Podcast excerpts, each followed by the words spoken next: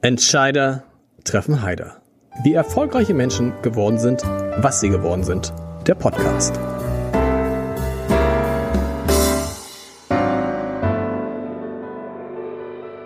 Herzlich willkommen. Mein Name ist Lars Heider und als ich meinen heutigen Gast im Herbst vergangenen Jahres fragte, ob sie nicht mal Lust hätte, in diesem Podcast zu kommen, sagte sie, lass uns mal abwarten. Lass uns das mal im ersten Quartal 2024 machen, da gibt es mehr zu erzählen.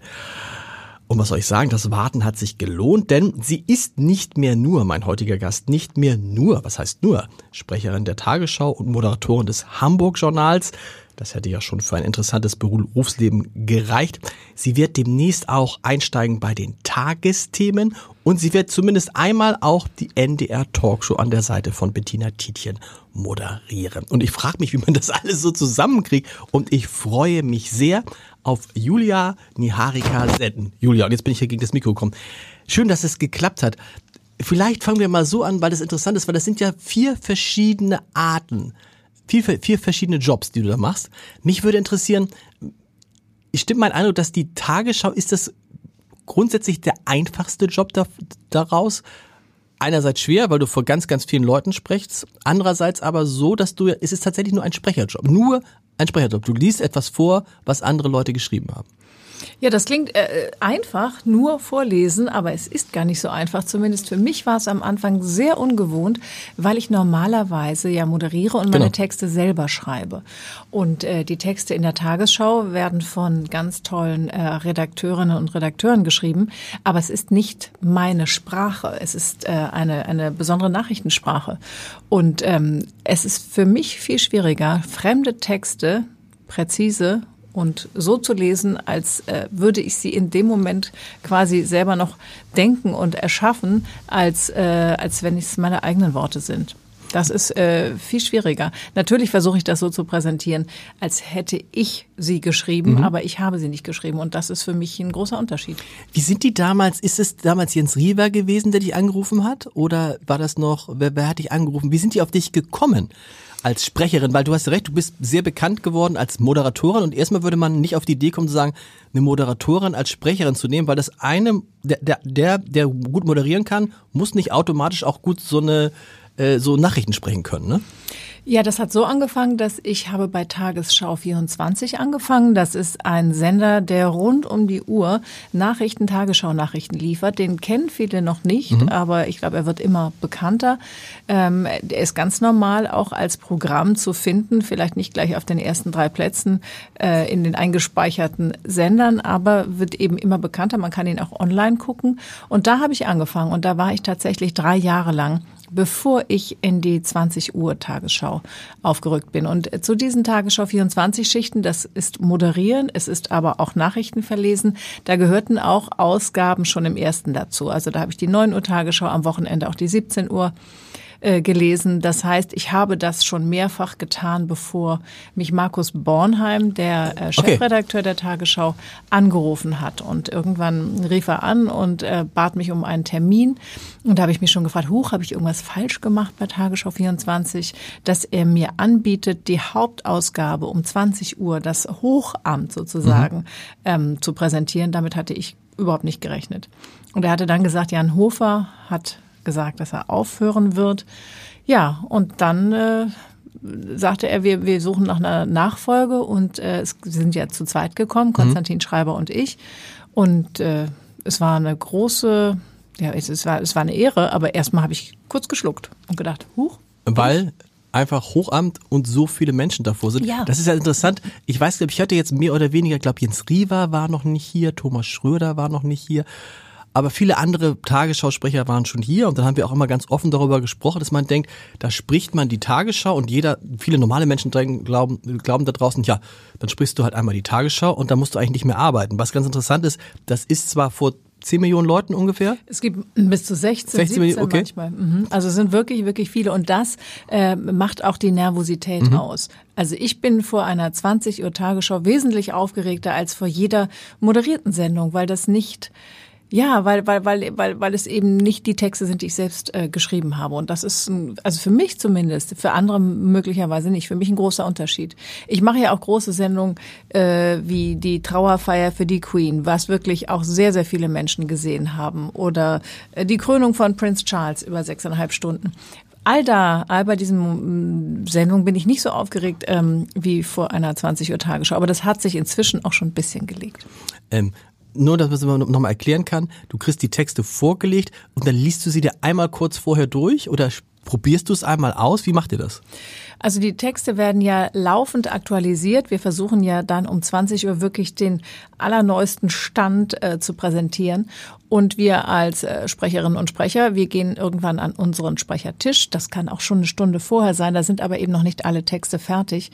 Und dann schauen wir schon drauf. Und wenn es irgendwo, wenn ich irgendwo das Gefühl habe, ich verstehe das nicht wirklich, diesen Satz, mhm. das ist zu kompliziert, dann gehe ich auch schon mal ähm, zu den äh, Chefredakteuren, also zu den CVDs, den Chefs vom Dienst am jeweiligen Tag. Einer ist jeweils für die Filmbeiträge zuständig, einer für die Wortbeiträge, für die Wortnachrichten und ähm, sag, ja, meinst du, man könnte das eine, das eine, das eine Wort verändern oder den Satz ein bisschen anders machen? Aber das äh, passiert schon, aber da ist auch so ein Druck. Also zehn Minuten vor der Sendung, da jetzt noch kurz was umzuändern, ist auch nicht im Sinne der Erfinder. Was hat sich in deinem Leben geändert, seit du die 20 Uhr Tagesschau sprichst? Du bist schon seit davor, du hast es gerade erzählt, sehr, sehr viel im Fernsehen gewesen. Du bist wahrscheinlich viel, viel erkannt worden. Linda Zerwakis hat das hier erzählt, Joe Brauner hat das hier, äh, äh, Jan Hofer hat das hier erzählt, Joe Brauner auch, weiß ich nicht, Jan Hofer auch. Die sagten, wenn du Tagesschau 20 Uhr bist, dann ist dein Privatleben ein für alle Mal beendet und du wirst halt überall erkannt. Ist das tatsächlich, hat sich das bei dir nochmal gesteigert? Das hat sich verändert, das war durch das Hamburg Journal auch schon so, aber ähm, also dass man erkannt wird, aber durch die Tagesschau ist noch mal deutlich, ist das noch mal deutlich äh, mehr geworden, ja. Aber ich mich stört das nicht so. Und ich finde, die Hamburgerinnen und Hamburger sind sehr zurückhaltend. Dann kommt mal so ein nettes Moin, sehen wir uns heute Abend oh. oder äh, wenn ich irgendwas kaufe, na, heute nicht im Dienst oder so. Aber es ist wirklich sehr nett und überhaupt nicht störend.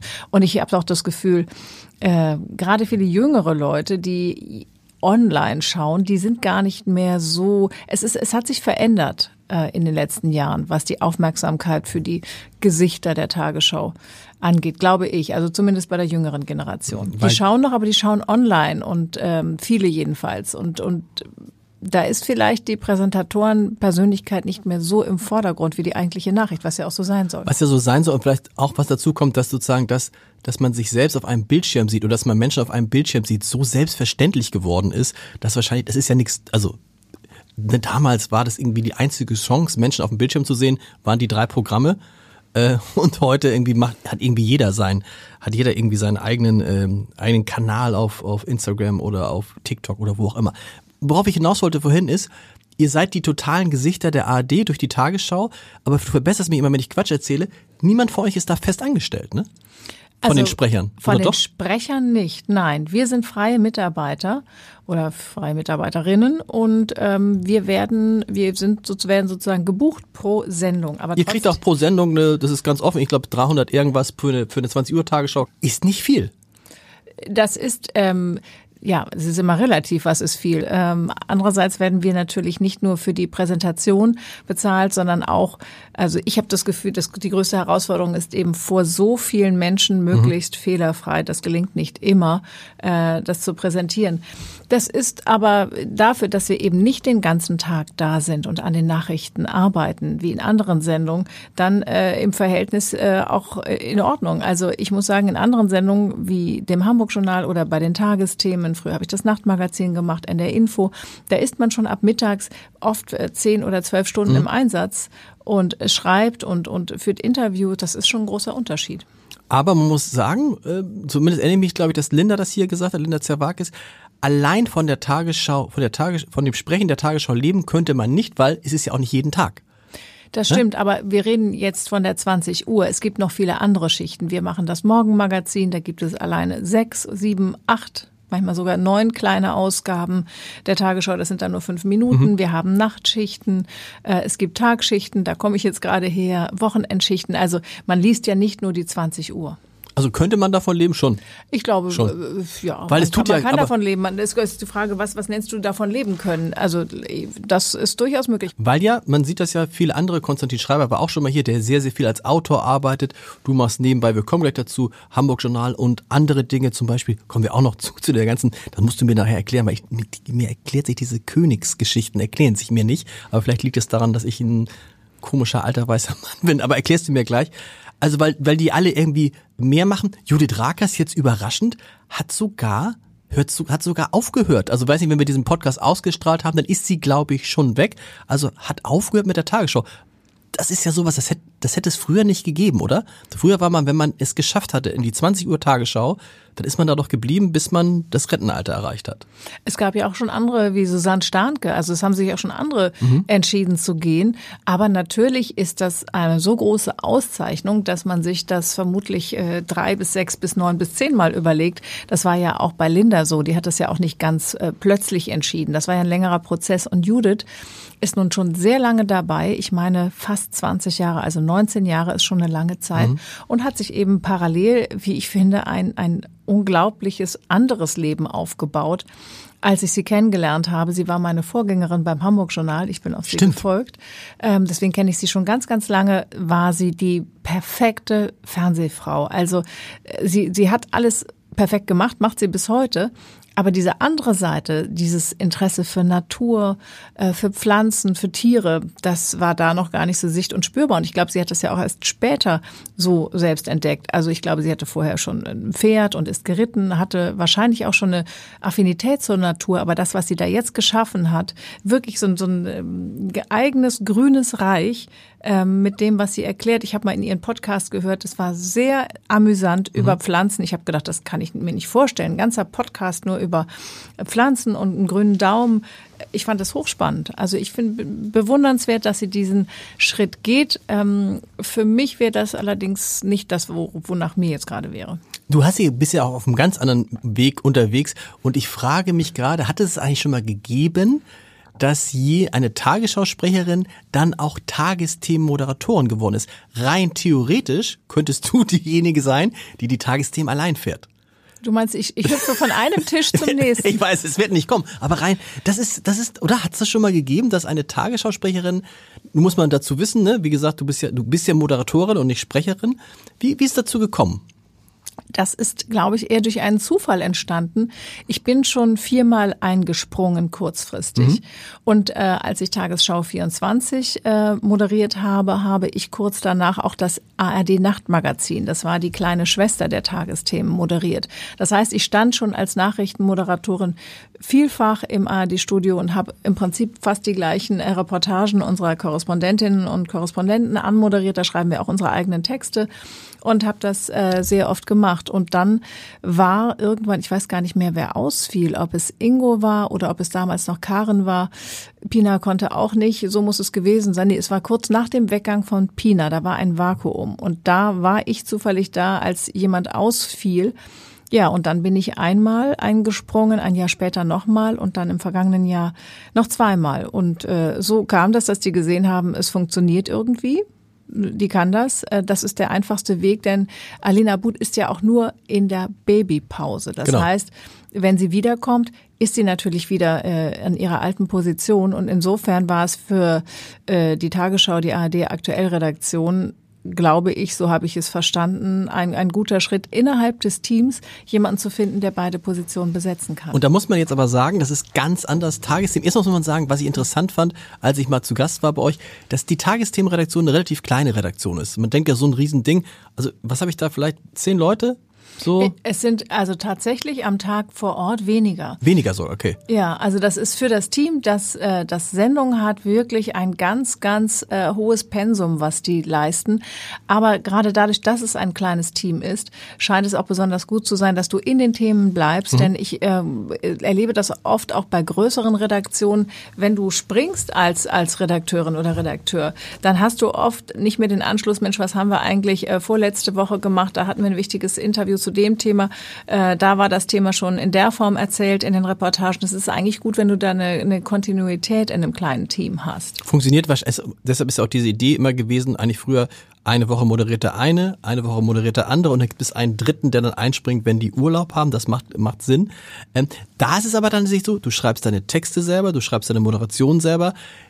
Du bereitest die Interviews selber vor?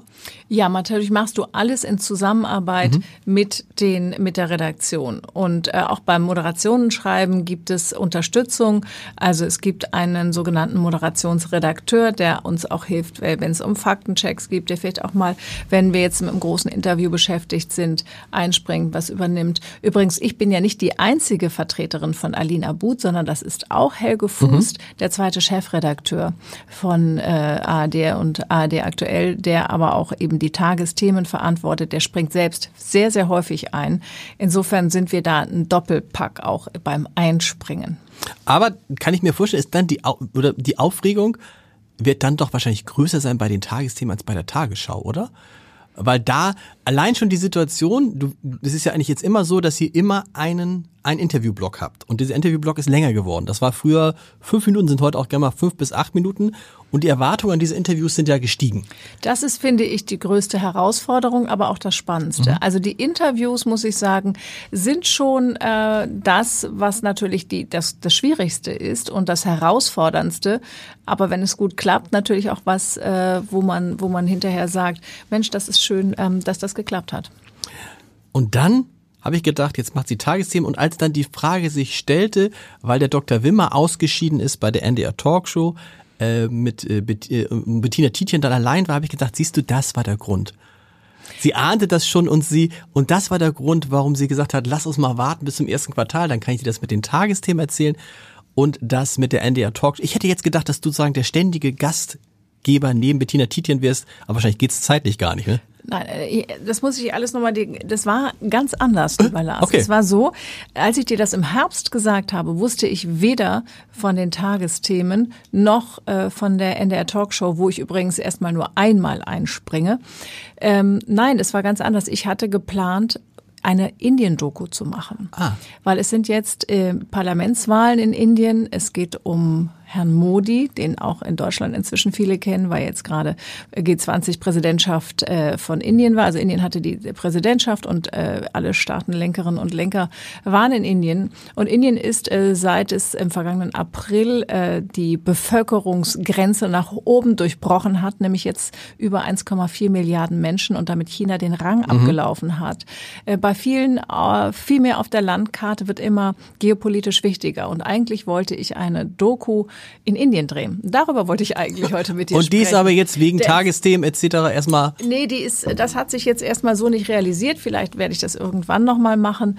Und dann kam ganz zufällig, aber erst im Dezember, diese beiden Anfragen. Und so, das war alles völlig unabhängig voneinander und konnte ich noch gar nicht wissen, als wir beide im Herbst sprachen. Ich habe mich, das sprichst es gerade an, das ist ein guter Übergang. Ich habe mich gefragt, bist du eigentlich Inderin?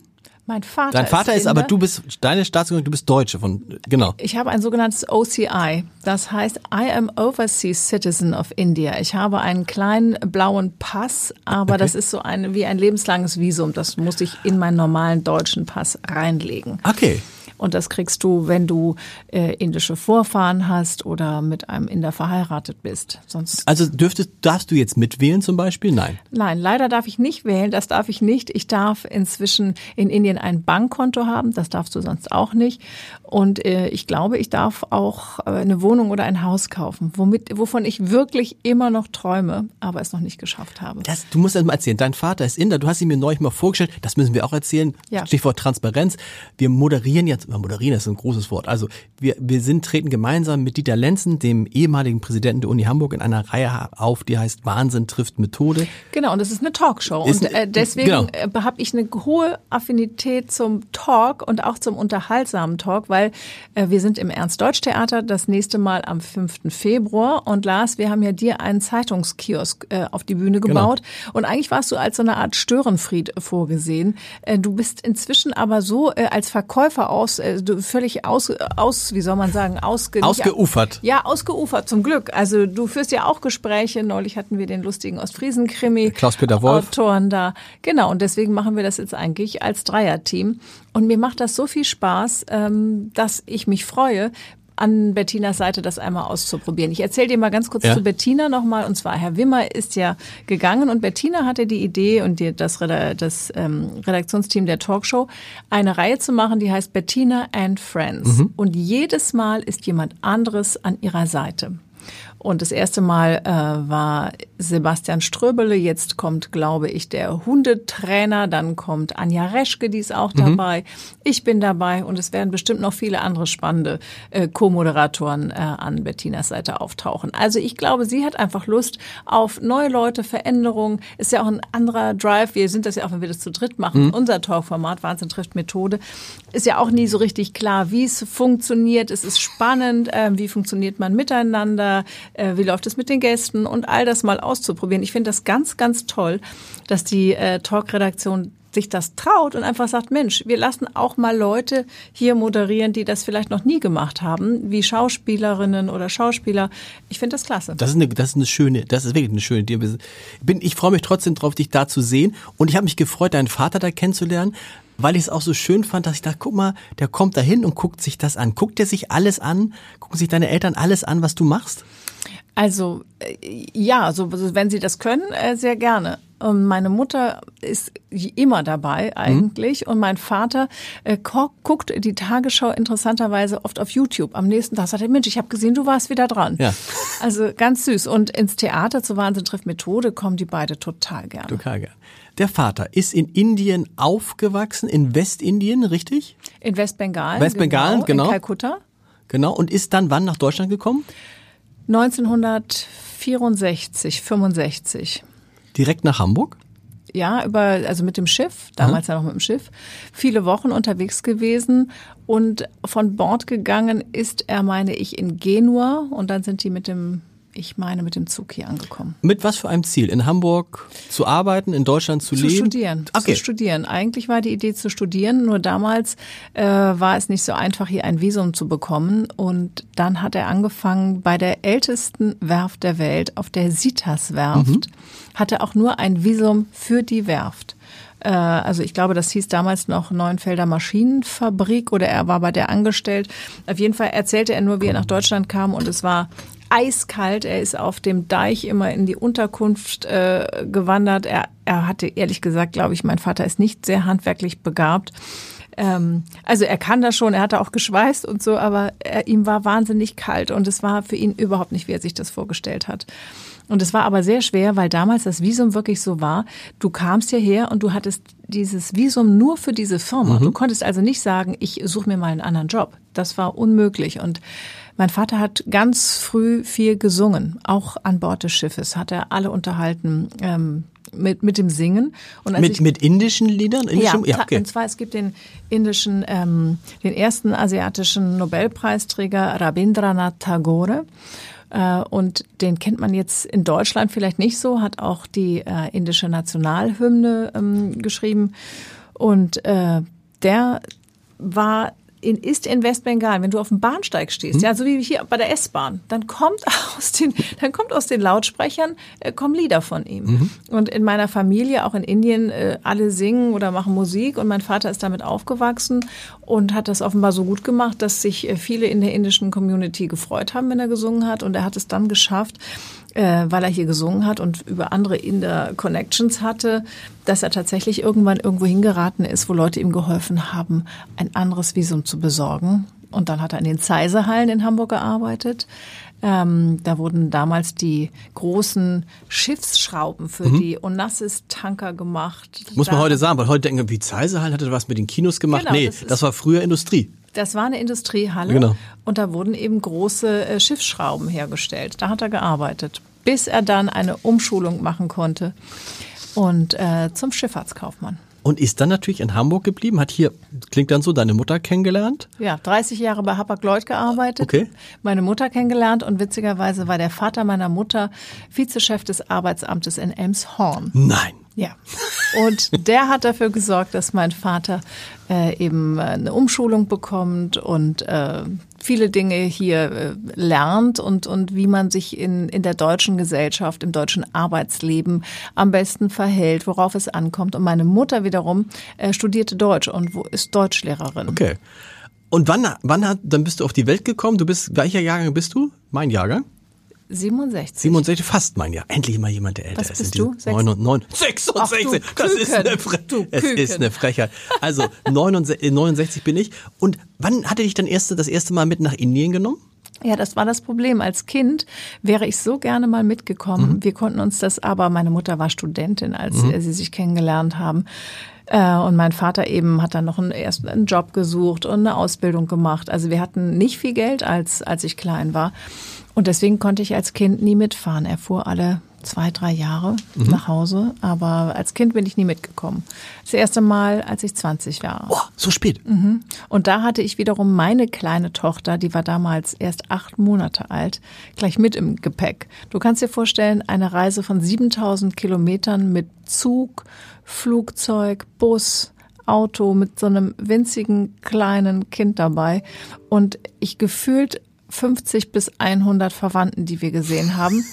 Das war, hat mir dann erstmal für ein paar Jahre gereicht. Sprichst du, sprichst du denn Indisch? Äh, Amarnam Niharika. Das ist ungefähr das Einzige. Ich heiße Niharika. Thomas Namki, da müsstest du jetzt einfach nur sagen Lars. Lars. Ähm, ich hab's natürlich verstanden. Nee, aber das heißt, dein Vater hat zu Hause nicht mit dir. Er hat, Doch. Es, er hat es am Anfang getan und äh, damals, es war ja Mitte der 60er Jahre, ähm, beziehungsweise nein, ich bin Ja, ja, Mitte der 67 60er geboren, Ja, ja, Jahre. sagen wir so, so ja. zweites Drittel. Anfang der 70er. Ja, okay. Nee, da gab es tatsächlich noch wenig oder fast keine Erfahrung mit Zweisprachigkeit. Heute ja sagt man ja Kinder bilingual oder gleich drei, vier Sprachen Genau, wunderbar, egal, auch noch genau. Chinesisch dazu. Nee, und das war damals nicht so. Und ihm wurde gesagt, bitte hör auf, mit dem Kind auf Bengali zu sprechen. Das ist seine Muttersprache. Äh, denn sie wird niemals richtig sprechen lernen, weder die eine noch die andere Sprache. Und mein Vater hat darauf gehört und hat nur Deutsch mit uns gesprochen. Und das ist lustig, weil der Wissensstand heute ist ja ein komplett umgedrehter. Heute sagt man nämlich all den Menschen, sprecht mit euren Kindern in eurer Muttersprache und versucht zum Beispiel nicht, wenn ihr nicht Deutsch spricht, mit den Kindern Deutsch zu sprechen, sondern lasst die Kinder dann das Deutsch, lernen sie dann in der Kita oder in der Schule.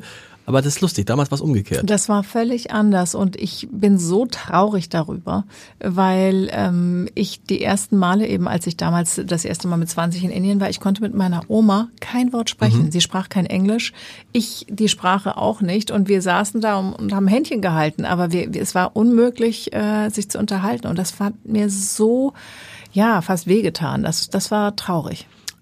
Zahl der Verwandten jetzt immer noch im dreistelligen Bereich in Indien? Es sind, äh, es sind bestimmt immer noch die, die gleiche Anzahl, aber ich habe nicht mehr mit so vielen Kontakt. Der Bruder meines Vaters, das war meine engste Bezugsperson, dein meine Onkel? Großmutter, genau. Ja. Und die sind bis beide inzwischen verstorben.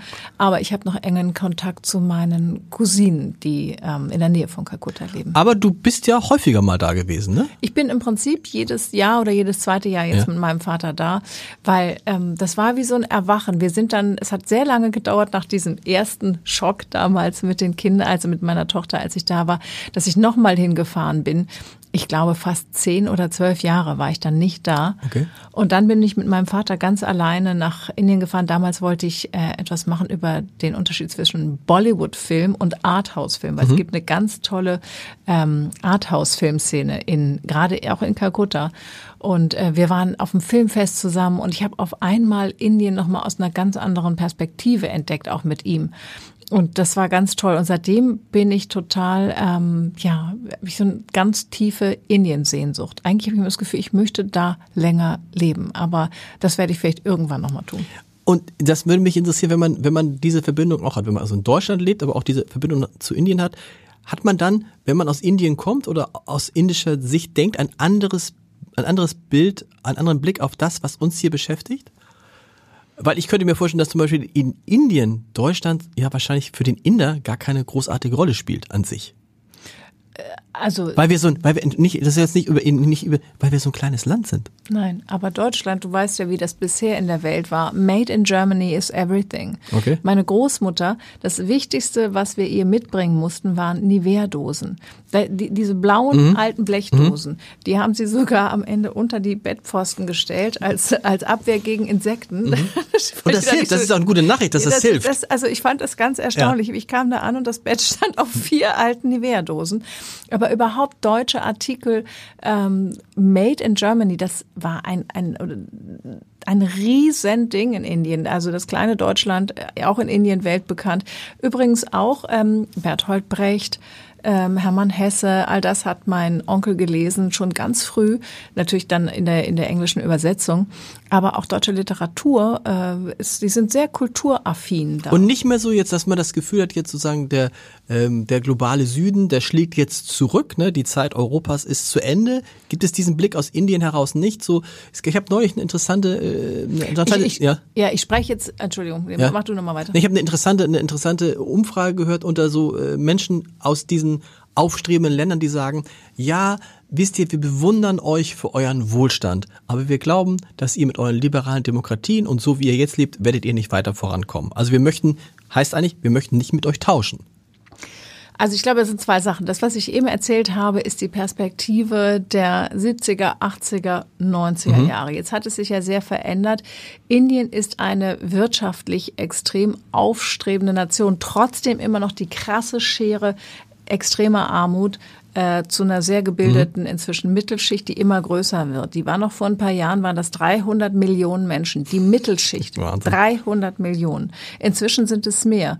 Und diese Mittelschicht ist gebildet, die ist äh, international und die hat längst ein anderes Selbstbewusstsein. Und mir sagen auch Menschen in meiner Familie, die Zeit der Appeasement-Politik, also da, wo wir das Gefühl haben, wir müssen uns äh, verneigen und wir müssen ähm, zurückstecken, die ist vorbei. Und das dieses koloniale Erbe, das britische, das sieht man da vor allen Dingen jetzt noch in einer ausufernden Bürokratie und vielleicht im Schulsystem. Aber ansonsten sind die sehr, sehr stolz darauf, eine eigene Identität entwickelt zu haben. Politisch ist es natürlich jetzt gerade vor den Wahlen äh, spannend. Ähm, Modi ist im Land natürlich, er hat viel Zuspruch, aber er ist auch gerade in Westbengalen umstritten. Es geht darum, dass Hindu-Nationalismus ein großes Thema ist und eigentlich ist es ein säkularer Staat und es geht eigentlich darum, dass die Religion, es, ist, es gibt unheimlich viele Religionen und das Tolle ist, jede Religion hat einen Feiertag und dann haben auch die anderen Feiertag. Das ist praktisch, ja. Das, also das fand ich ganz, aber ich fand es spannend, weil es so eine Anerkennung ähm, der, der unterschiedlichen Glaubensrichtungen ist. Und äh, da ist es jetzt spannend, wie sich das entwickelt. Und ich habe nur gerade gehört, dass äh, man in Westbengalen jetzt extra so Tage der Vielfalt feiert, also wo alle Religionen gefeiert werden und alle Ethnien. Ähm, das ist in so einem multikulturellen Staat, glaube ich, wahnsinnig wichtig, damit es nicht eine, ja, eine, eine einseitige Richtung nimmt. Was bist du denn eigentlich? Bist du, Mein Vater ist geborener Hindu. ja, Ähm, als Hindu musst du aber geboren werden, so wurde es mir jedenfalls gesagt. Ich bin äh, christlich getauft, evangelisch, protestantisch. aber bist du nicht auch als Hindu geboren, weil dein Vater ein Hindu ist? also so wurde mir das nicht Okay. erklärt. okay. Du bist, du bist. Das war übrigens die, die britische, die britische Kolonialzeit ist dann ein wunderbarer Übergang zu dem, was dich offensichtlich auch sehr interessiert, wo man denkt, wow, echt unglaublich vielfältig. Das Brite oder die sind es die Königshäuser an sich oder ist es vor allem das britische Königshaus? Lars, wenn ich dir jetzt, wenn ich dich da auch noch enttäuschen muss, dieses britische Königshaus, genau wie alle anderen, sind eigentlich durch einen Zufall äh, zu mir gekommen. Ich Okay. war niemals begeisterte äh, Das beruhigt mich ja schon mal. Okay, Königs, okay. äh, Königshausexpertin. Ich war auch noch nicht mal Fan, also ich habe es kaum wahrgenommen. Ähm, ich habe aber lange das NDR Auslandsmagazin Weltbilder Mhm. Und ähm, habe mich dadurch eben sehr für, für, für alles, was im Ausland passiert, interessiert. Und dadurch kam ich zum ersten Mal zu einem royalen Event. Das war, glaube ich, 2010. Die Hochzeit von äh, Kronprinzessin Victoria mit ihrem Fitnesstrainer Daniel damals. Da war ich in Stockholm und habe mit Rolf Seemann Eggebert im Auftrag der Auslandsredaktion, die nämlich für diese Events zuständig war. Und ich war da zufällig zu der Zeit Moderatorin der, der Moderatorin der Weltbilder. So bin ich da eigentlich hingeraten. Es war ein gesellschaftliches ähm, Event in ähm, Schweden. Und da habe ich das erste Mal verstanden, ah, okay, es gibt viele Menschen, die sich hier offenbar äh, für die Königshäuser interessieren. Und in Skandinavien ist es ja ehrlich gesagt sehr schön, weil es ist so, so volksnah und es ist so wenig abgehoben. Also viel weniger. Und frei von Skandalen, muss man sagen. Na, ne? das Also- kann man nicht? jetzt in Schweden jetzt auch nicht sagen. Ja, aber im Verhältnis zum britischen Königshaus? Da, ja, jetzt im, im jetzigen Verhältnis ja. Jetzt Ja. habe ich ja gerade erst die, ähm, das ist eben keine Krönung, aber viele sprechen von der Krönung in Dänemark, Genau. äh, moderiert die Live-Übertragung. Und ähm, das ist keine Krönung, weil es keine Krone mehr gibt im Besitz des Monarchen. Die ist immer im Museum und wird praktisch äh, nicht mehr genutzt, nur zu ganz seltenen Gelegenheiten. Und da habe ich mich auch nochmal gefreut, äh, wie sehr die Menschen sich offenbar mit Königin Margrethe vorher identifiziert haben. Die war so menschlich, so nahbar. Ähm, Kettenraucherin, was umstritten war. Sie hat, glaube ich, nicht sehr gerne das Nichtrauchergesetz unterschrieben, was sie als Staatsoberhaupt aber unterzeichnen musste. Und äh, die sind offenbar sehr identitätsstiftend. Und nach Großbritannien kam ich eben auf demselben Wege, weil ich für die Auslandsredaktion inzwischen schon im Einsatz war als Moderatorin und habe lange dann die Geburtstagsparade der Königin. Die gab es einmal im Jahr aus London, wo hunderte Pferde, geschniegelte Soldaten in alten Uniformen durch die Gegend marschiert sind, um nach einem sehr, sehr genauen Plan. Und mit äh, Rolf Seemann-Eggebert, der das fantastisch gemacht hat und mir ganz viel erklärt hat. Wir saßen vor den Sendungen, manchmal zwei Tage und mit so dicken Packen von Zetteln. Und er hat mir immer die große ähm, historische, politische Bedeutung auch erklärt, auch wenn die keine politische Macht haben. Aber wie sich alles entwickelt hat. Und das fand ich total spannend. Und so bin ich überhaupt in diesen äh, britisch-royalen Rausch geraten. Jetzt musst du mir mal erklären, ähm, ähm, wie du das alles unter einen Hut kriegst. Also wir haben gelernt, du bist frei, letztendlich bist du Unternehmerin. Na, ich Richtig? Bin, Du bist Unternehmen- Nein, ich bin Freiberuflerin. Also ja, ich Du bist moderiere- selbstständig, also ich bin selbstständig, so. genau so. Und die, ähm, man wird, wenn wenn ich um eine Moderation gebeten werde, dann schaue ich mir erstmal an, interessiert mich das Thema, ähm, wie wie wie wie gut kriege ich das hin? Und wenn mich das interessiert und ich kriege das zeitlich hin, dann ähm, das, Schlimme an mir, ich habe immer Lust auf Neues. Ich habe immer Ja. Lust, noch was Neues zu machen. Ich könnte eigentlich auch sagen, wieso ist doch alles schön, so wie es ist. Äh, warum sollte ich noch was Neues machen? Aber irgendwie geht das in mir nicht. Ich, ich Und du arbeitest, das, du arbeitest unglaublich viel. Oder ja, nicht? Ja, ich arbeite viel, aber ich muss sagen, ich habe auch das Gefühl, dass ich was aufzuholen habe, weil ich habe sehr früh meine Kinder bekommen. Ich habe es ja eben schon erzählt. Mhm. Wie alt sind die jetzt, die Kinder? Zwei? Du hast zwei Meine Kinder? Kinder sind inzwischen äh, Mitte 30. Aber du bist noch nicht Oma. Ich bin noch nicht Oma und ich habe sie nicht als Teenager bekommen. Aber dadurch hatte ich ganz, ganz viele Jahre, nämlich die ersten Jahre meiner Berufstätigkeit, bin ich nur zwischen äh, zu Hause hin und her gerast, habe versucht irgendwie nebenbei was zu kochen. Es gab noch nicht wie jetzt Ganztagsschulen überall. Also ich war total gestresst, habe parallel am Anfang, als die Kinder kamen, studiert, gejobbt und habe das Gefühl, jetzt sind die Kinder aus dem Haus und ich habe endlich mal Zeit, das, was mir Spaß macht und ich arbeite wahnsinnig gerne, das in Ruhe zu machen. Und wenn ich dann noch was Neues ausprobieren kann, ähm, dann freue ich mich. Das, das, ich meine, wann hast du die Kinder? Du warst 20? Und 22. wow. Ja, und Damals, darf ich das fragen, bewusst so früh oder hat sich so ergeben oder? Das war jetzt keine bewusste Entscheidung, aber ich war auch nicht ähm, abgeneigt. Also ich bin sehr früh mit 16 schon ausgezogen. Bitte? Ähm, ja, bitte. Ja, ich war schon sehr selbstständig. Ich habe schon mein darf- eigenes Geld verdient. Aber man kann mit, ganz, man darf mit 16 ausziehen, die Eltern müssen meine Mutter, zustimmen. na, meine Mutter hat zugestimmt. Meine Mutter Okay. ist eine sehr ähm, liberale, tolerante Person und ich danke ihr sehr dafür. Ähm, meine Eltern sind getrennt, Mhm. also ich bin vor allen Dingen bei meiner Mutter aufgewachsen und die hat immer gesagt, ich vertraue dir, die war jetzt nicht begeistert. Ich bin damals zu meinem äh, Freund gezogen. mit 16. Ja. Der war Lars, völliges Entsetzen. Nee. Ja, aber der, man muss auch sagen, der lebte in einem kleinen Holzhaus am Waldrand, aber auf dem großen Eltern, äh, Grundstück seiner Eltern. Also Okay. die waren vorne, die hatten im Prinzip noch alles im Blick. Okay. Aber ähm, ja, ich war, äh, ich halt war ein totaler Freigeist und auch in der Schule. Ich habe immer versucht, Grenzen ähm, auszutesten.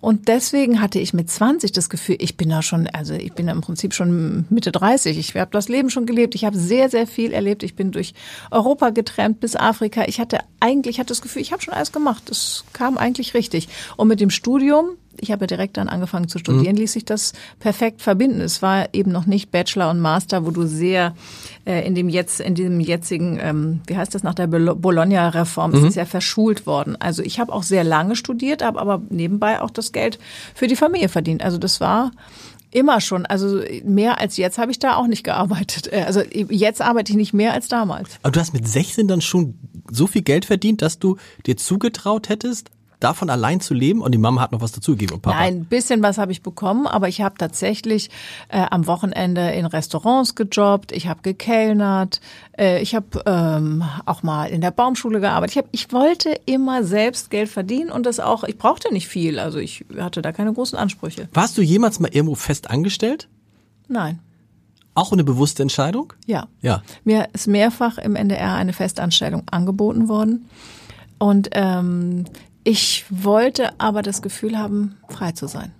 Krass. Und nie, nie mal so eine, was man auch das Gefühl hat, nee, hattest du wahrscheinlich nicht dieses Gefühl, Sicherheit und äh, Vertrag bis 67 und irgendwie. Nein, nee. unsere Verträge, wir haben zwei bis drei Jahresverträge. Ja. Äh, ich weiß nicht, was in zwei oder drei Jahren ist. Aber ich habe irgendwie das Gefühl, wird schon gut gehen. Wird schon. Private Sender haben doch sicherlich auch mal angefragt. Also wie das, wie das ja, ne, das ist ja immer so ein bisschen so der Fluch und Segen zugleich, wenn von so einer Tagesschau, du kaufst dir dann da ja jemanden ein, ne? Man sagt eins mit Marc Bartor ist eine, eine Geschichte, Linda Zerwakis sicherlich auch, der sehr, sehr bekannt ist. Die Anfragen hat es bei dir wahrscheinlich auch gegeben, aber du hast immer abgesagt oder hat sie Anfragen? Ich habe auch schon Anfragen bekommen, ja. aber ich habe mich ganz bewusst dagegen entschieden. Und zwar, so spießig das klingen mag. Ich stehe total für das öffentlich-rechtliche System. Ich finde, das höchste Gut ist, dass wir von niemandem und nichts beeinflusst werden. Also dass niemand versucht, auf uns Einfluss zu nehmen und auf unsere Arbeit. Und die Vorstellung, dass ich in einem anderen Sender, in einem mhm. privaten Sender, dass es da, ähm, dass da zum Beispiel gesagt wird, weil die Quote nicht stimmt, müssen wir jetzt das oder das Thema machen, weil unsere die Werbekunden sonst weglaufen. Das wäre für mich unvereinbar mit meiner Vorstellung von Journalismus. Ja, das, das, das, ja, das ist, glaube ich, der große, warum wir euch manchmal, wir aus der Privatwirtschaft, sondern die öffentlichen Rechtlichen beneiden, dass man darauf erstmal gar keine Rücksicht nehmen muss, weil man immer schon eine Grundlage hat, äh, eine finanzielle Grundlage hat. Du musst mir zum Schluss nochmal sagen, bitte, ähm, Tagesthemen. Wenn du dir jetzt zwei, drei Leute wünschen könntest, mit denen du gern sprechen würdest, welche wären das? Oh, ich wünsche mir gar keine, Lars. Ich, ich lasse mich überraschen, weil wenn ich mir jemanden wünsche, nachher kriege ich den und dann läuft's nicht gut. Nee, nee. Ähm, Gibt's einen, wo du sagst, uh, da, also viele sagen in diesem Podcast ja dann immer gern, ähm, ja, boah, also so ein Gespräch mit Olaf Scholz, das äh, gibt einfachere Situationen. Aber du wahrscheinlich, mit, du kennst, du kennst ihn ja. Mit Olaf Scholz habe ich ja schon sehr, sehr oft genau. gesprochen. Er war ja äh, wie alle in diesem Podcast wissen, äh, lange äh, Hamburgs erster Bürgermeister und die, also seit 2010 äh, moderiere ich das Hamburg Journal und seitdem habe ich ihn sehr oft getroffen und auch äh, Interviews geführt. Ich muss sagen, er ist eine harte Nuss, weil er genau weiß, ähm, wie er Dinge nicht sagt. Mhm. Die Kunst äh, besteht darin, bei ihm ähm, ganz gezielt nachzuhaken und im Notfall dieselbe Frage dreimal zu stellen. Aber ähm, ich habe bisher, äh, zumindest in Hamburg, eine gute Gesprächsebene mit ihm gehabt. Ich weiß nicht, wie das jetzt sein würde. Er ist in einem anderen Job und ich dann auch. Aber ähm, ich erinnere mich sehr gut an Karin Mioska, die ihn interviewt hat nach seiner, nach seinem sehr hohen äh, Wahlergebnis in Hamburg und er sehr unbeeindruckt war und sie sagte, sie erscheinen äh, gerade so wie ein Butler zur Tea Time. Und so ein bisschen, das hat er natürlich, das äh, Scholzige, aber Mal abwarten, ob aber es dazu kommt. Du kannst auch bestätigen, wie das viele bestätigen können. Es gibt den Scholz vor der Kamera, es gibt aber dahinter auch einen anderen. Der kann auch, der könnte anders sein, wenn er wollte. Er könnte nicht so sein wie Robert Habeck. Er könnte nicht so sein wie Barack Obama, aber er könnte anders sein als der Scholz, den wir kennen. Er könnte offener sein und er könnte, glaube ich, äh, mehr erklären. Ich weiß nicht, was ihn treibt, oft so wenig zu sagen. Ob mhm. es die Angst ist, angreifbar zu sein, könnte ich mir vorstellen, oder ob es ein anderes äh, Kalkül dahinter steckt. Aber ähm, ich glaube, wenn er mehr erklären würde, dann wäre wahrscheinlich ähm, mit Blick auf seine Wahrnehmung äh, schon viel getan. Wahrscheinlich. Und ich habe neulich gerade gedacht, als ich Markus Söder, je öfter ich Markus Söder sehe, denke ich, der hat in der Zwischenzeit gelernt, worauf es ankommt. Der macht genau das, was die Menschen von Olaf Scholz vermissen. Und ich bin mal sehr gespannt, ob nicht, ob du dann nicht auch, äh, oder dann bist du dann noch, ja, doch. Das endet, wenn äh, wenn die Babypause zu Ende ist, dann gehst du, dann oder machst du dann weiter Tages, weiß man nicht. Ich weiß nicht, wann Aline kommt und was Ja. ihre Pläne sind. Ähm, erstmal wünsche ich ihr ganz, ganz, ganz, ganz viel Glück ähm, für das, was jetzt kommt, weil ich weiß, dass sie sich wahnsinnig drauf freut. Und äh, wenn sie zurückkommt, na klar, dann äh, macht sie wieder die Vertretung.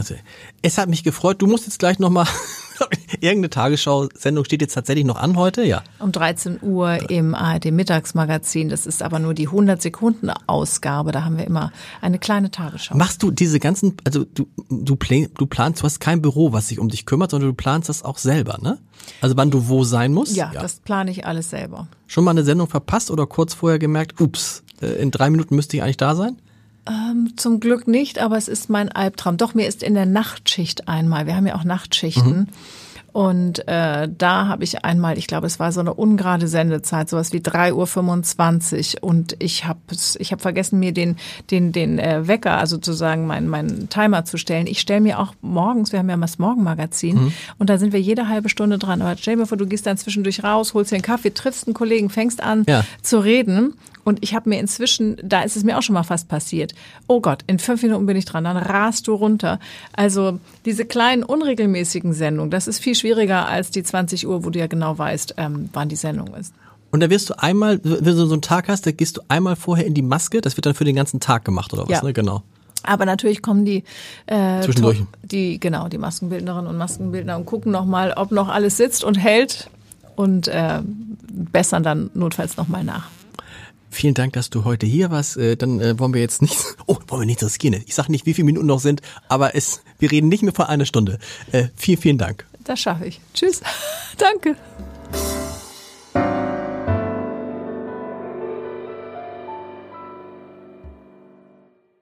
Weitere Podcasts vom Hamburger Abendblatt finden Sie auf abendblatt.de slash podcast.